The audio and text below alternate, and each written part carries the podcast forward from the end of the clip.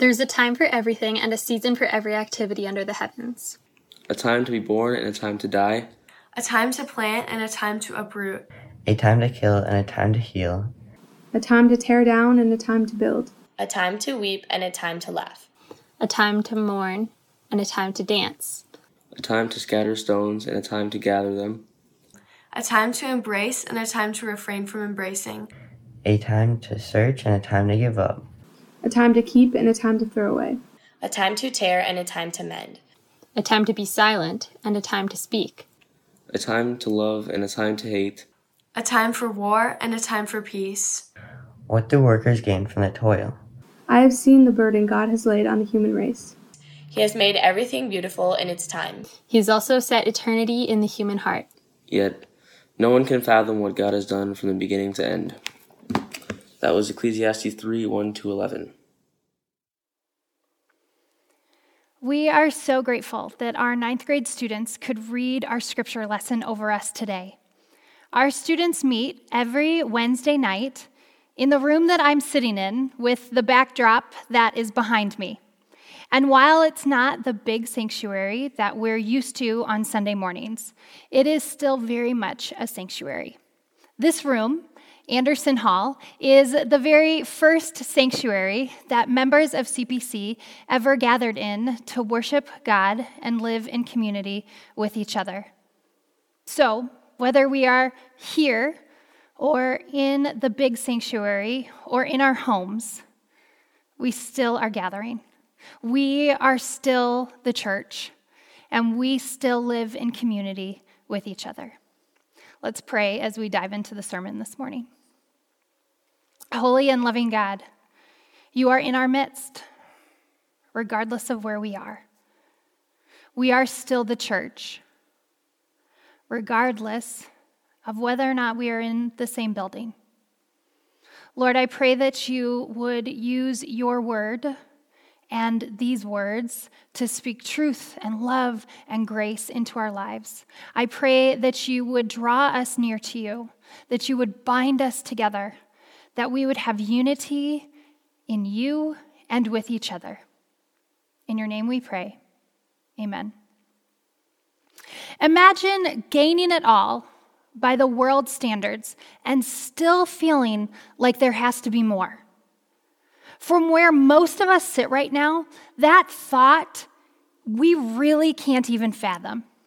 Gaining the C suite or top of the class or captain of the team has got to be it, right? No one who gets to that level or is that good at something wants more, right? Because they've accomplished it. They've reached the top. They've gotten there. Well, one of the best athletes in the world, says otherwise.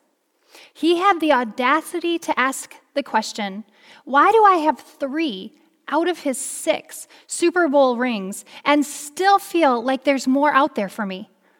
He continued saying, There's got to be more than this. This can't be all it's cracked up to be. What else is there for me? When Tom Brady said this in 2005 to 60 Minutes, people were shocked. How could a top athlete question his meaning and purpose after achieving so much? He's at the top. He's got the talent, the fame, fortune, prestige, and power. How could he still be looking for more? In a 2019 interview with The Guardian, a London based newspaper, Taylor Swift said that she was totally broken. Every domino fell, referring to her 2016 break from music. What? But, but she has it all. She performs for sold out crowds. She's one of the best recording artists in the world. And she said that she was lost? That she was broken and empty? I, I thought meaning and purpose was found at the top. Could it be that achievement doesn't lead to lasting meaning and purpose. In our current reality, our addiction to achieving and building and doing it all and man made success has come to a screeching halt. There are no defined finish lines right now. And for a lot of us, that creates a lot of tension within our lives. The author of Ecclesiastes 3 1 through 11, which our ninth graders read so beautifully, is King Solomon. And he knows exactly how we feel. He asked those same questions about his meaning and purpose after achieving a lot. He was his generation's Tom Brady and Taylor Swift. King Solomon had wisdom and power, riches, honor, and reputation tenfold over everyone else. He even had God's favor fully upon him. But Solomon had taken the wisdom and wealth that God had given him and attempted to satisfy his soul, to find meaning and purpose outside a relationship with God. So when he got to the end of his life, he struggled desperately with what meaning and purpose life held. Imagine gaining it all by the world's standards and still feeling like there has to be more. He experienced such hopelessness after he realized that all his effort, energy, and work for what he thought would fulfill him instead turned up empty. He exclaims in Ecclesiastes 1, verse 2, that everything is meaningless. Everything is vanity. The Hebrew word used for meaningless is hevel, and it means vapor or breath. He was working through a major life crisis. His achievements didn't add up to lasting meaning. All the money, prestige, intelligence, and honor didn't satisfy his soul. It was just a vapor. So he ultimately decided that putting your confidence in your own efforts, abilities, and righteousness was meaningless.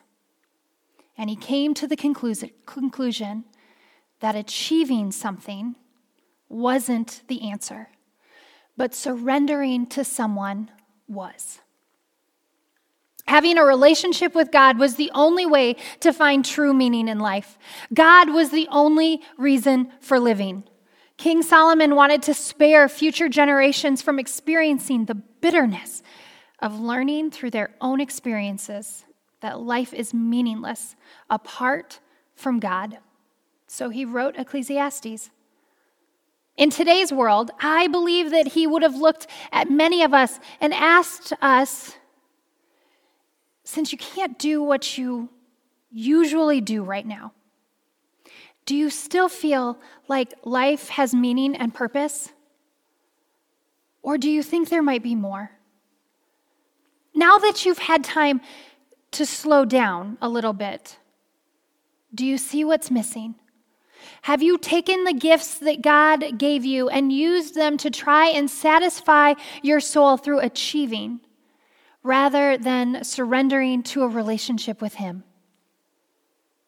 And I believe that he would lead us straight to our text for today, one of the most well known poems in the world to religious and non religious alike.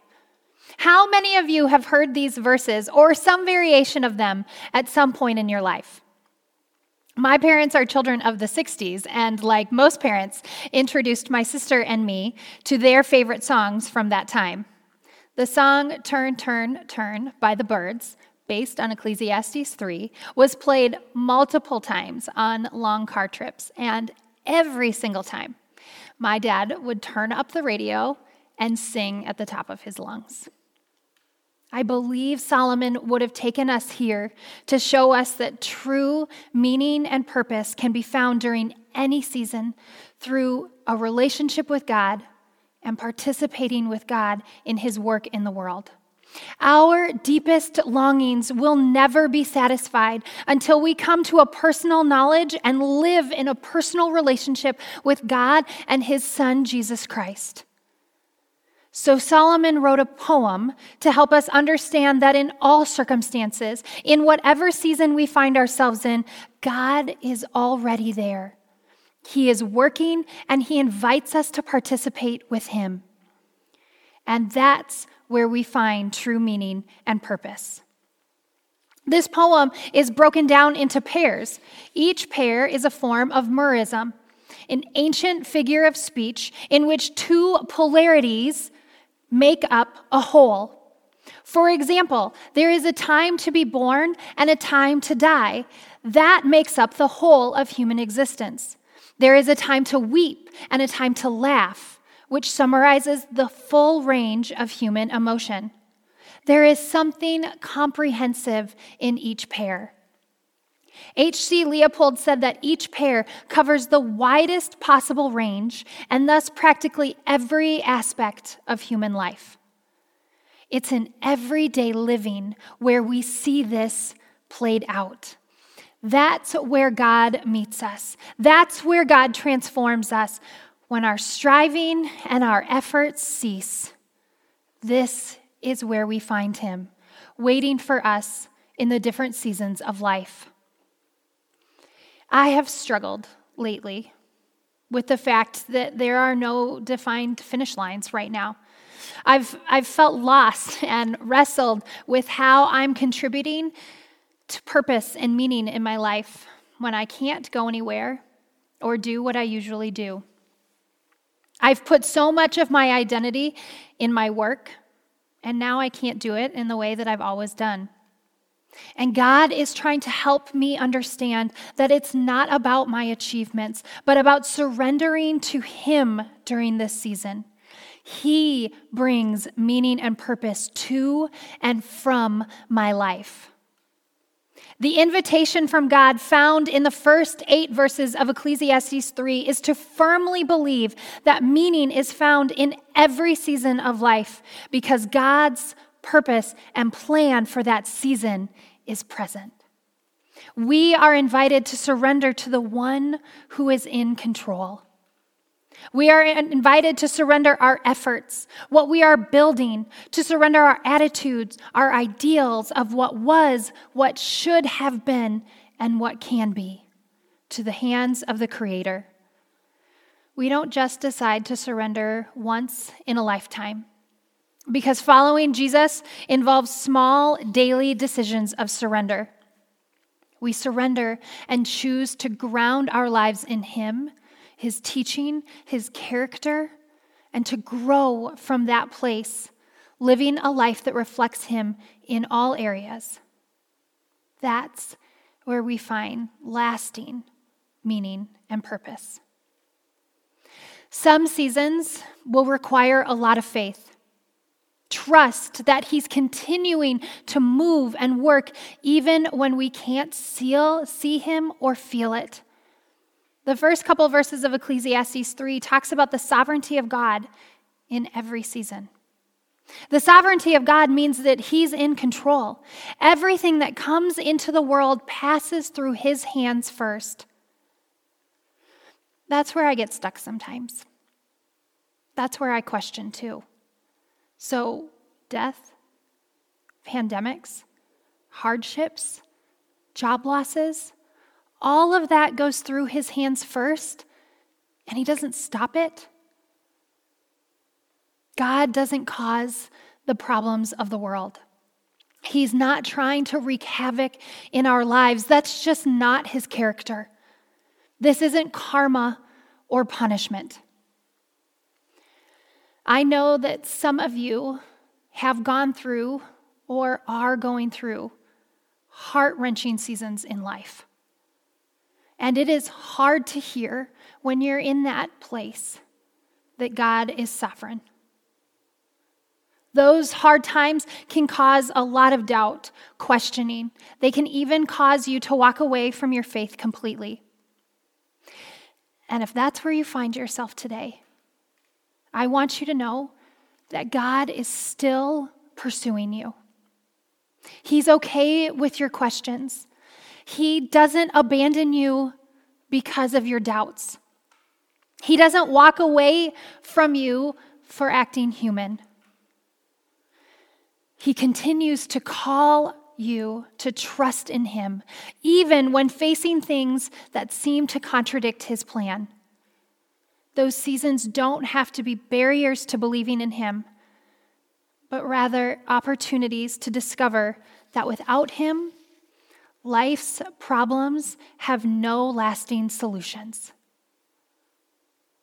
times and seasons are a regular part of life birth and death, tearing down and building up, keeping something and throwing something else away, war and peace. There are seasons and times for everything, and God is in control of it all. The world is broken, it is full of sin. We will experience seasons of joy and seasons of pain. Jesus said himself that in the world we will have many troubles, but to take heart because he has overcome the world. Hard seasons do not require more of our efforts and our achievement to get through them. They require surrendering control to Him who already has it. What does surrender in your life look like for you right now? Have you surrendered who you are, what you're about, what you do to God? Or are you continuing to commit to your own efforts, your own abilities to try and find meaning and purpose to get through this? True meaning and purpose is only found in a relationship with God and participating with God in His work in the world, even during a pandemic. Our commitment class students have been learning that all year. They have listened to speakers and had small group discussions around Jesus, His ways, and His kingdom.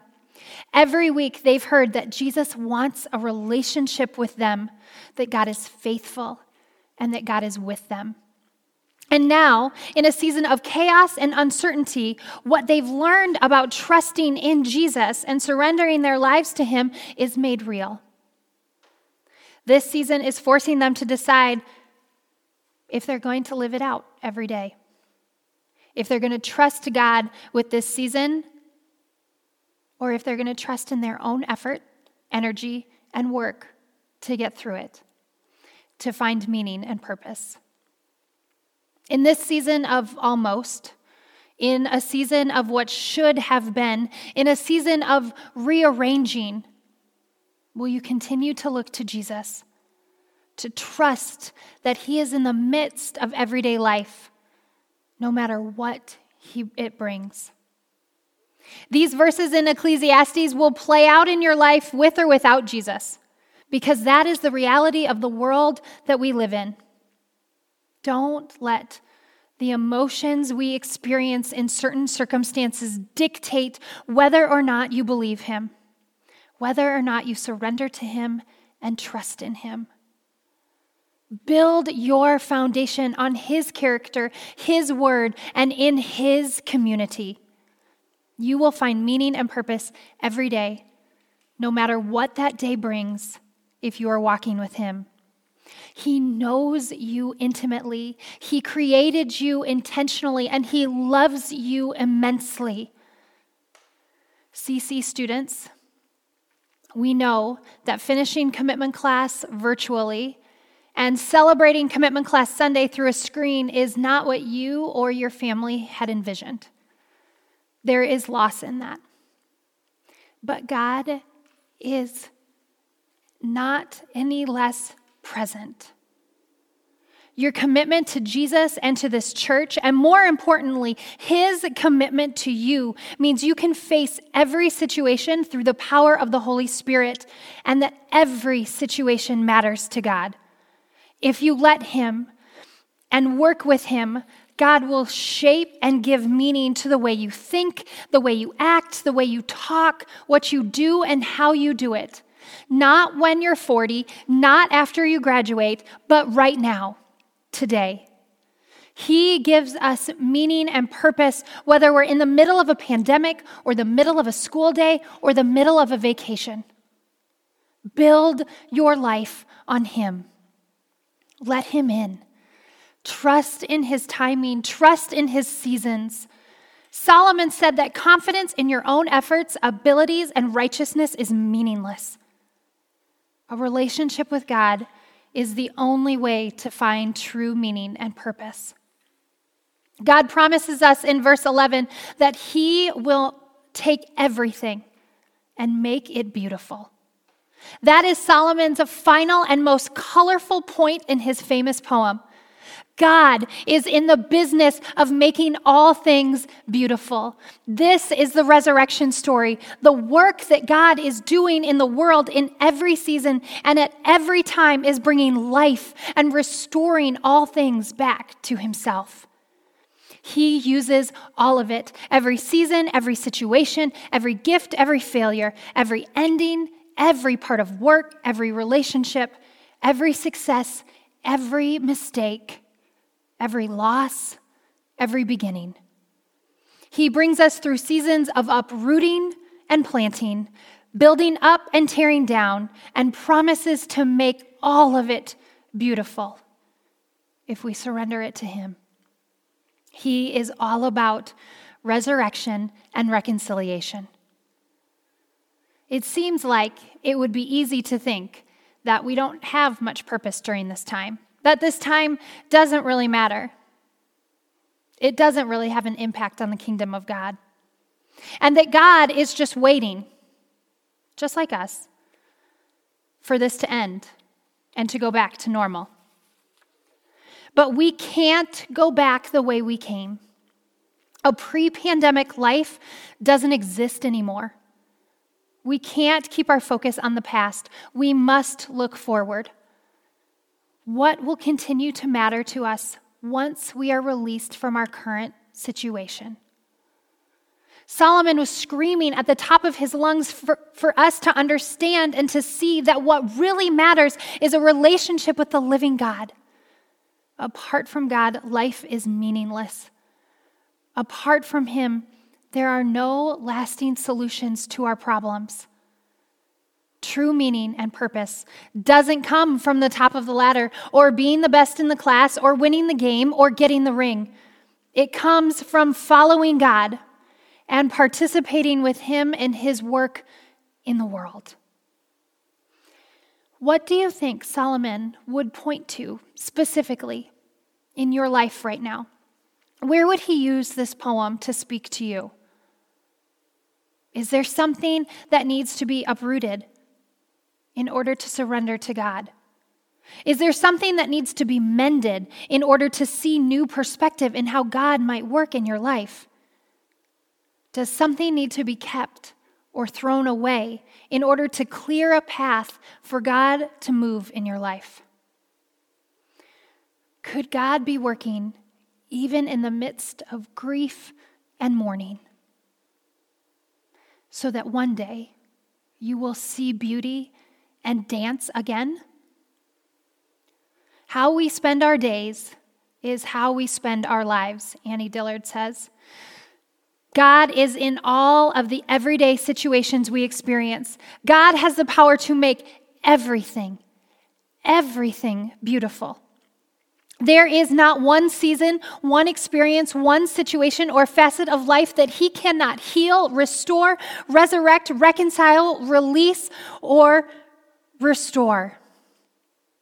In light of that truth, do you still want to live through your own efforts, abilities, and energies, trying to reach for the top, hoping it will provide meaning and purpose? Or do you believe Solomon? Achievement isn't the answer, but surrender is. True meaning and purpose are found during any season through a relationship with God and participating with Him in His work in the world. Let's pray. God, it is true. You are in the business of reconciliation. You are in the business of resurrection. You can take all things and make it beautiful. And so, Lord, I pray that we would build our life in your truth, your character, your word, and your community. And Lord God, that we would be willing to surrender to you all of the ideals, all of the striving, all of the energies we put forth to try and find and make meaning and purpose on our own. Lord God, may we surrender to you. And find that in you we have lasting meaning and purpose. In your name we pray. Amen.